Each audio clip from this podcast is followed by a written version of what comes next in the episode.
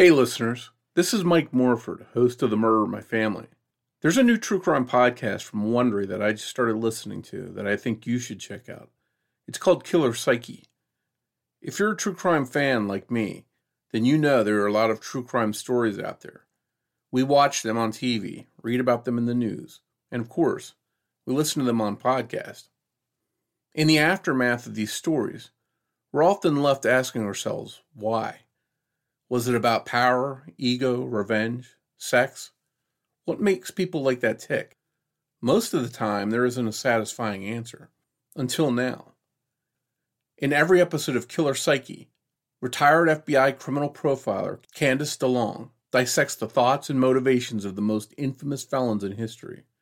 She's been in the business for over 50 years and has sat across the table from hundreds of criminals. She spent enough time inside their heads to know how they think and why they do what they do. Candice unravels the psychology and instincts of America's most complex and disturbing figures, including high profile cases that she personally worked on, like the Unabomber. A case where a murderer's bombs killed three people and severely injured 20 more over the course of 17 years. And other cases like Christopher Duntsch, who's better known as Dr. Death, in this case, she uses her training and experience to help us understand what was going on inside his head. Was he delusional or a cold blooded killer? I'm about to play you a preview of Killer Psyche. While you're listening, follow Killer Psyche on Apple Podcast, Amazon Music, or you can listen to new episodes early and ad free by joining Wondery Plus in the Wondery app. Enjoy this preview, and we'll see you back here soon on The Murder of My Family.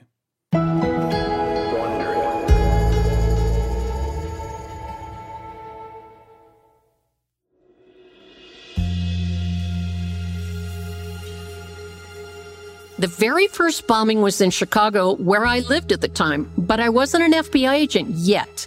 I was head nurse at the Institute of Psychiatry at Northwestern University Hospital. I met an FBI agent and he said to me, You know what? You should be an FBI agent. And I, I remember looking at him and saying, In case you hadn't noticed, I'm a nurse. But I couldn't sleep that night. In fact, when he said that to me, I didn't even know women could be FBI agents. So I went to the Chicago office. I took the test, and four months later, I found myself at the FBI Academy. I distinctly remember I heard about this case for the first time when I was driving home. It was on the radio. The story is a nine year old boy was walking home from school and he sees a package underneath a blue mailbox and he picks it up, calls his mom, who is at work. She said, Do not open it. So when she gets home, she's examining it and she sees that it's addressed to a professor at Northwestern University and it had a return address from a professor at a college in upstate New York. His mom called the professor at Northwestern. He did not know who the other professor was, but he says, send it to me anyway. So she did. And the security guard brings this item up to his office and it looked like a a small, skinny pine box, and it had a metal latch on it. There was a black marker used to make a huge arrow pointing to the latch. Eh, the only thing that wasn't there was a little note that said, open here.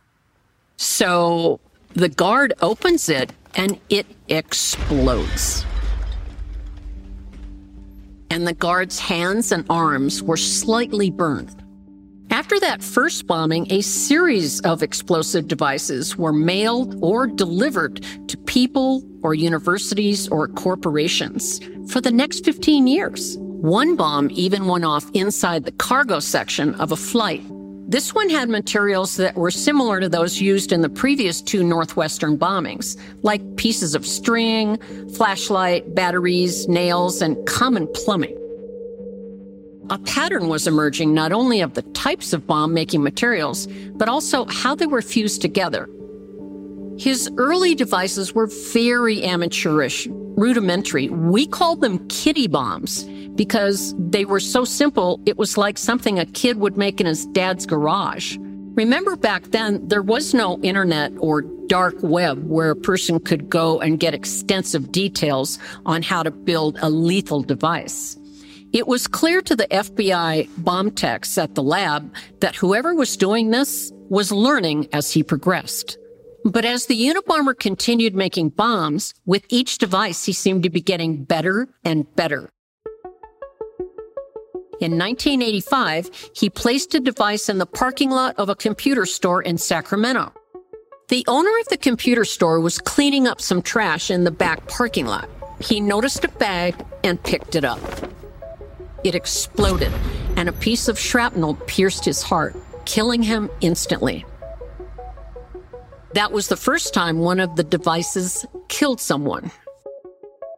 Two more people were murdered in the next few years. In 1995, the president of the California Forestry Association unwrapped a parcel in his office, even though it was addressed to his predecessor. When he opened it, he was blown to bits. His shoes were found 40 feet away.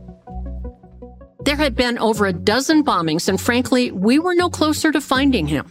Any thoughts at this point on who the Unabomber was were purely speculative. I believed it was probably a middle aged white guy, but some of my colleagues were not even convinced of that. Then we got a break in the case that would change everything. Follow Killer Psyche on Apple Podcast, Amazon Music, or you can listen to new episodes early and ad-free by joining Wondery Plus in the Wondery app.